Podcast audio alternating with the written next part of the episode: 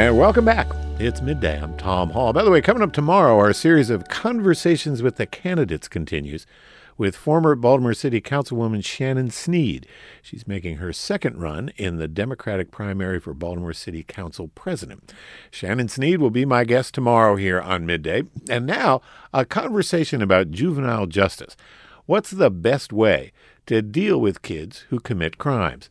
In recent years, the Maryland General Assembly has passed several juvenile justice reform measures, some of which are being reconsidered this year after questions have been raised by law enforcement officials and others. My guests are two women who represent organizations that are part of the Maryland Youth Justice Coalition. Alice Wilkerson is the executive director of Advance Maryland, a nonprofit that helps other nonprofits with their advocacy efforts, and she joins me here in Studio A. It's good to see you. Thanks for coming in. Thanks for having me. And Emily Virgin is the Director of Advocacy and Government Relations for Human Rights for Kids. That's an organization that focuses on children's rights, and she joins us on Zoom from Washington, D.C. Hi, Emily. Welcome. Hi, Tom. Thanks for having me. And listeners, you are welcome to join us as well. Our number here, 410 662 8780. Our email is midday at WYPR.org.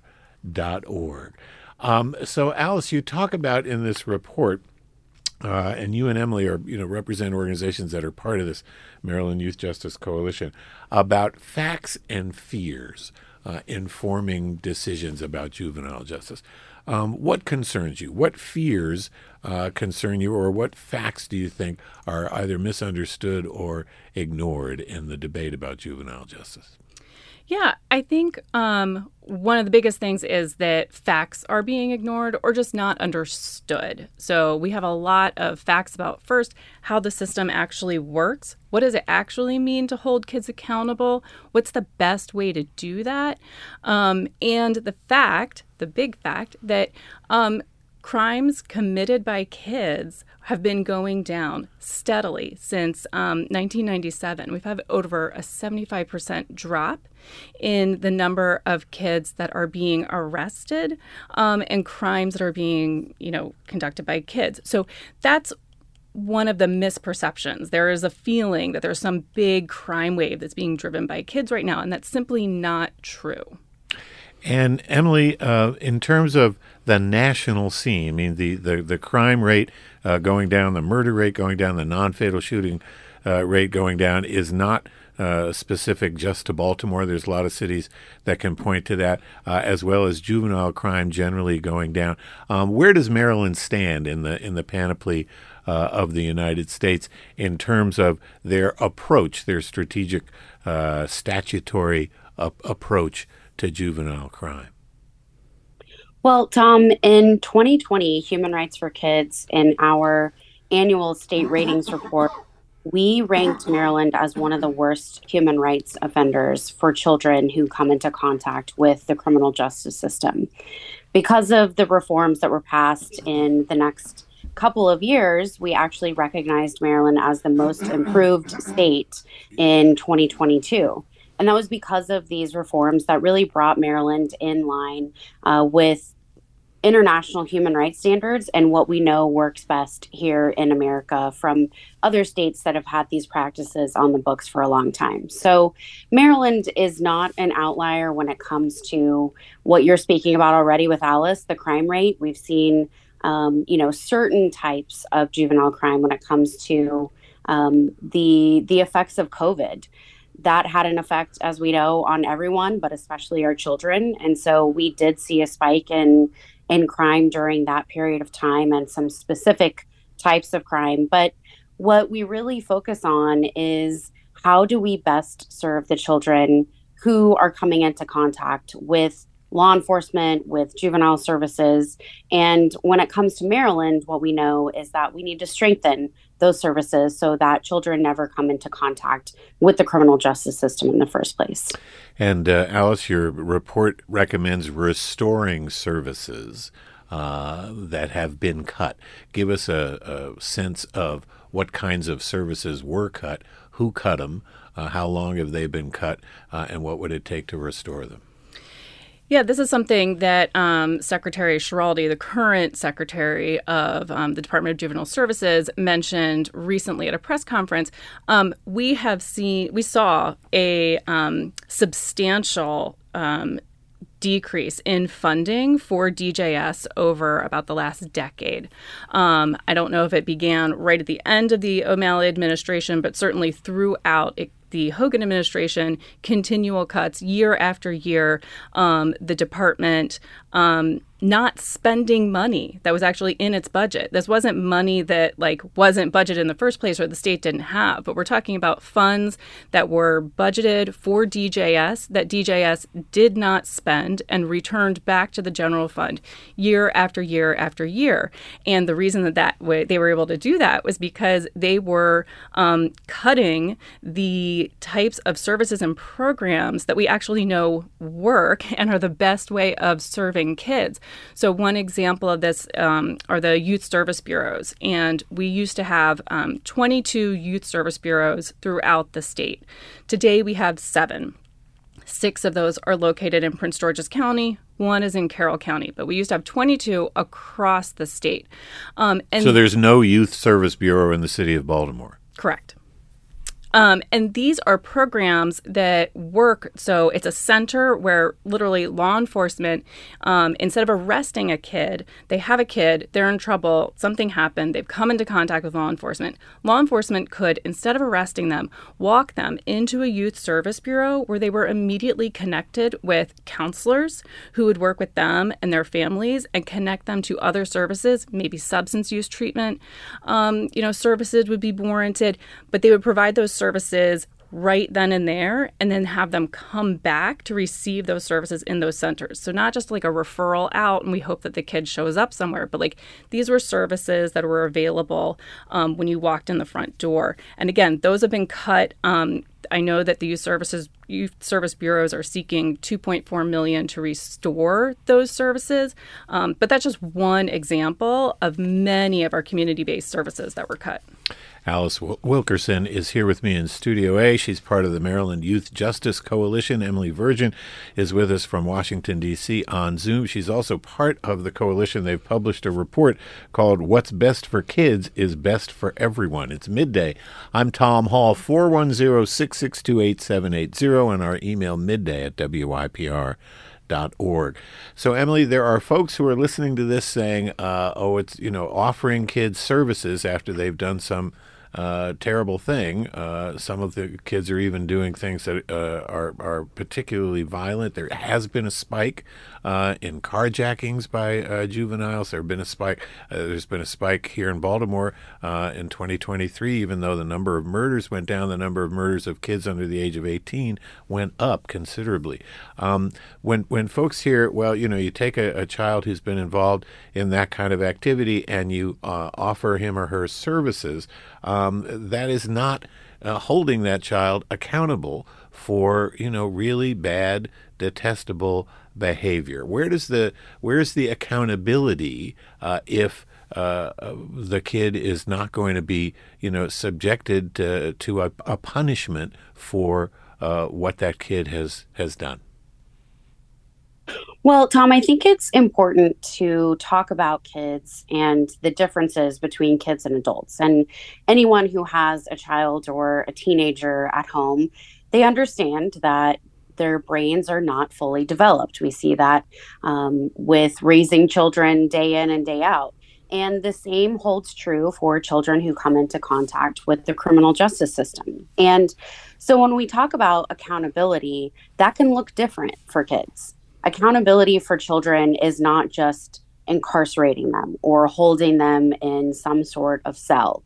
Accountability for children helps them understand what they did, how that behavior affected other people, and how they can refrain from doing that in the future. And that's something that we should all want.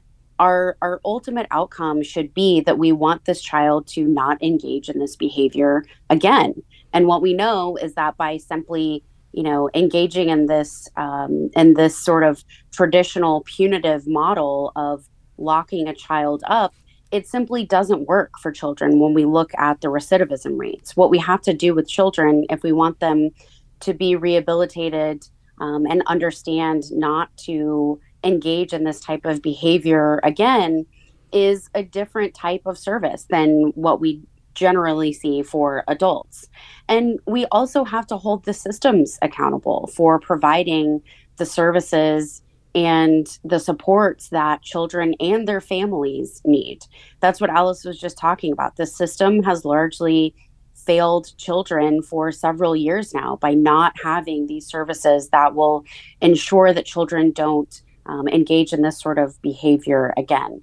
And it's also important to note that children who are engaging in some of these types of crimes, they're doing so as a reaction to high rates of childhood trauma, to poverty, to lack of educational supports. And so we need to ensure that our children have the tools that they need to succeed, whether it's before or after they come into contact with the criminal justice system. And Alice, you make uh, the point uh, repeatedly in this report uh, that the data shows that the incarceration uh, route, uh, the strategy of simply incarcerating children, taking them out of their communities, out of their schools, out of society, and sequestering them uh, in a in an incarceral situation, just doesn't work that there's uh, higher rates of recidivism for the kids who've been treated that way as opposed to the kids who have been treated uh, in a more holistic way. Yes, precisely. Um, you know, if incarceration worked, like I'll tell you, Maryland's already really good at incarcerating kids. Um, we, in fact, incarcerate more kids um, as adults in Maryland um, than on, there are only three other states that incarcerate more kids as adults um, compared to Maryland. So we're already really good at incarcerating kids. If that worked, then we would all feel safer right now. Um, that's simply not the case. And so one of the things we know about recidivism, we have data actually today um, that can point to prior to these reforms being passed and after the reforms being passed. And that's one of the um, things that's in our report. You know, the year before the reforms were passed, recidivism um, for kids um, was at 32 percent after the reforms were passed, it dropped to 11%. Um, so the reforms that were enacted, um, these really do work, and we've already seen immediate results from it. At the same time, um, the Department of Juvenile Services has also had more referrals to DJS. So it's not because kids aren't coming to DJS. They, those referrals are being made, and they're being made at a higher rate than they were before um, the reforms were passed. But we can see is the success of this type of approach. Alice Wilkerson and Emily Virgin are part of the Maryland Youth Justice Coalition. We'll have more on public safety and juvenile justice on the other side of a quick break. You are welcome to join us.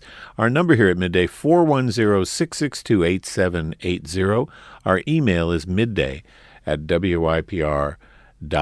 And before we go to our break, each week here on midday, it's our practice to read the names of the people who have lost their lives to violence in Baltimore City and to list their names on the midday web page.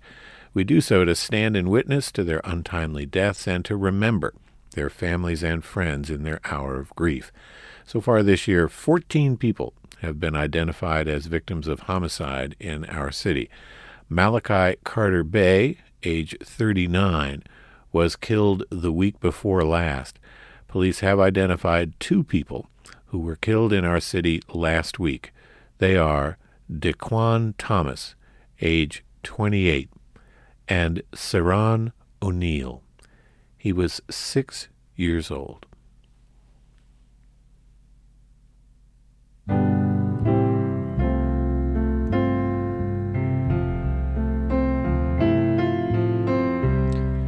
It's midday. I'm Tom Hall. We'll be right back.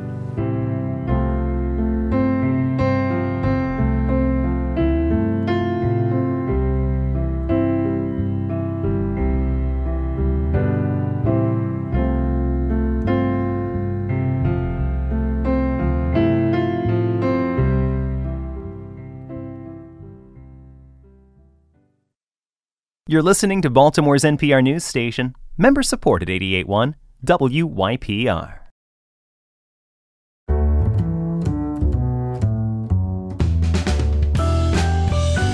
Welcome back.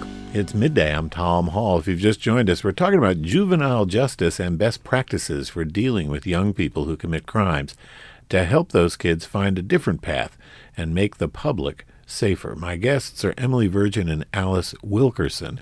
They represent organizations that are part of the Maryland Youth Justice Coalition, which has just issued a report which makes policy recommendations and which seeks to dispel misinformation about juvenile crime.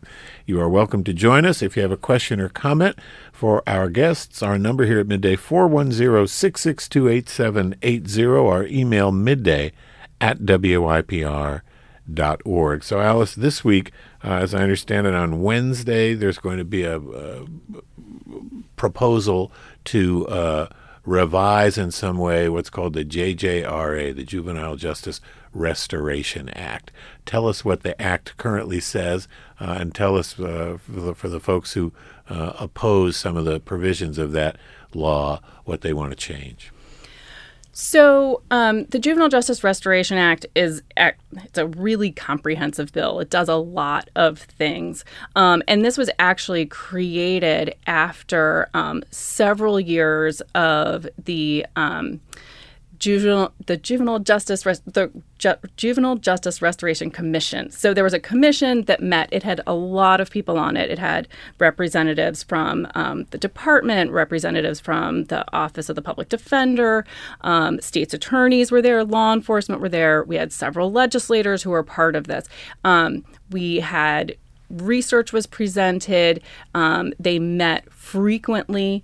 Um, they had lots of presentations on what all of the research was and best practices. And really, they were supposed to look at like what reforms needed to be made to um, Maryland's juvenile system. Interestingly, they didn't. They were not tasked with looking at the best way to serve kids. Just to be really clear about that, it was how can we make the system work better. And through that process um, was this legislation that came out of all of those recommendations that were passed unanimously. And so, um, interestingly enough, we have seen that there were members of that commission who voted in favor of these recommendations who now say that they oppose some of those provisions. One of the main provisions that we do hear a lot about is we actually established a floor for arresting kids in the state. And so the floor is now um, 13. There are some exceptions for um, crimes of violence. So a 10 to 12 year old can still be arrested um, for a crime of violence. But if it's not a crime of violence, then you have to be 13 um, in order for that child to be arrested. And if you are under 10, you cannot be arrested. It doesn't mean that there aren't things that can still be done with that kid. And I think that's one of the things that we hear a lot of misinformation about. Um, we have heard law enforcement say, we can't arrest a 12 year old. And we've seen a lot of chatter, um, you know, on maybe a neighborhood list listserv where people have been told like they can't arrest a kid, they couldn't do anything about this. Police wouldn't even, you know, investigate a situation. There's nothing in the law that prevents that from happening.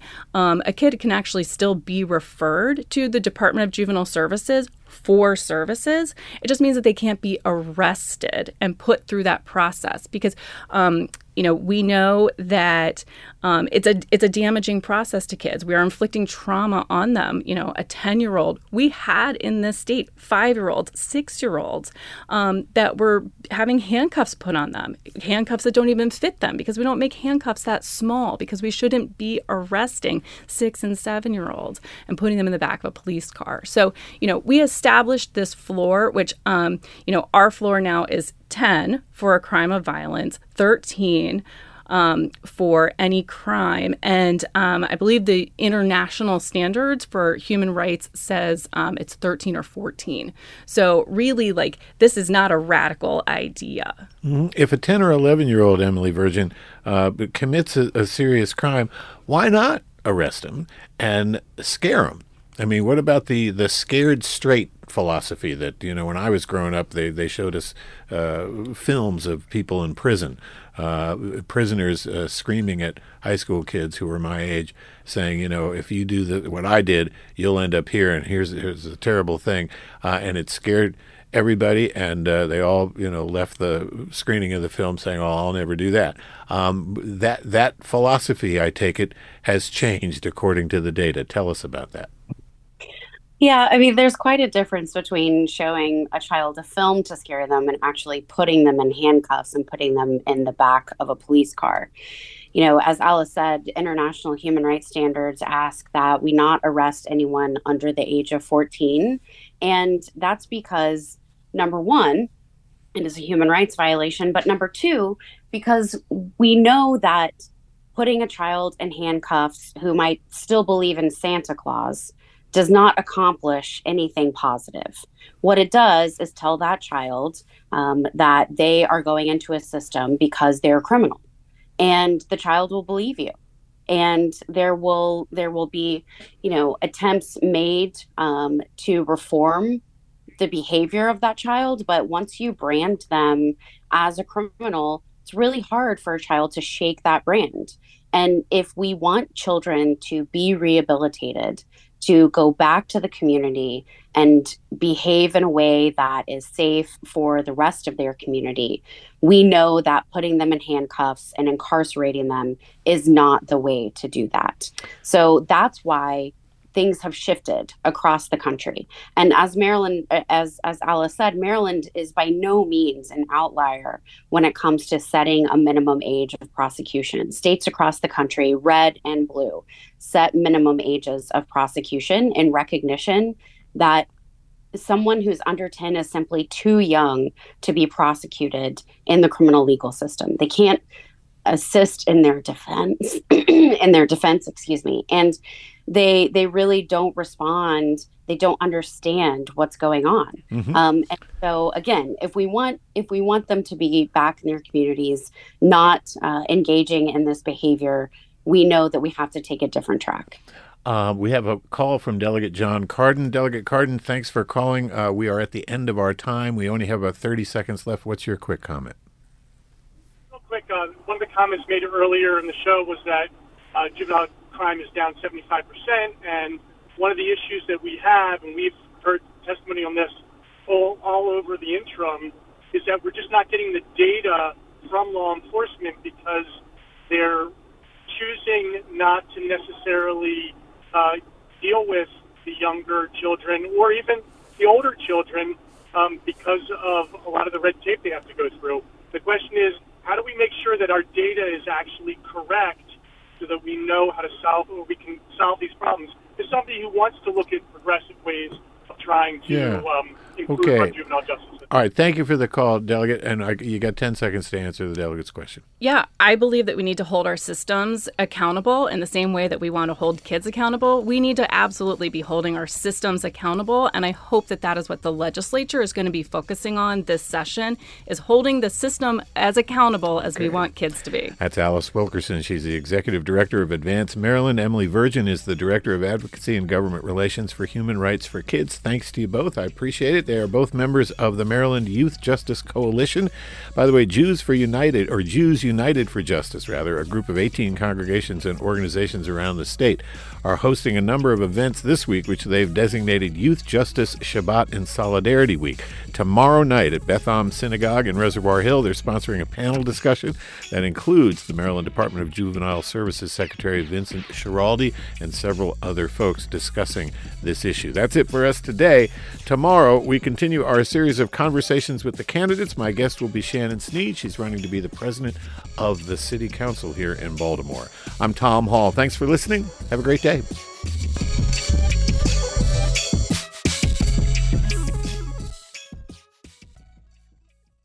This is Baltimore's NPR News Station. Member supported 881 WYPR.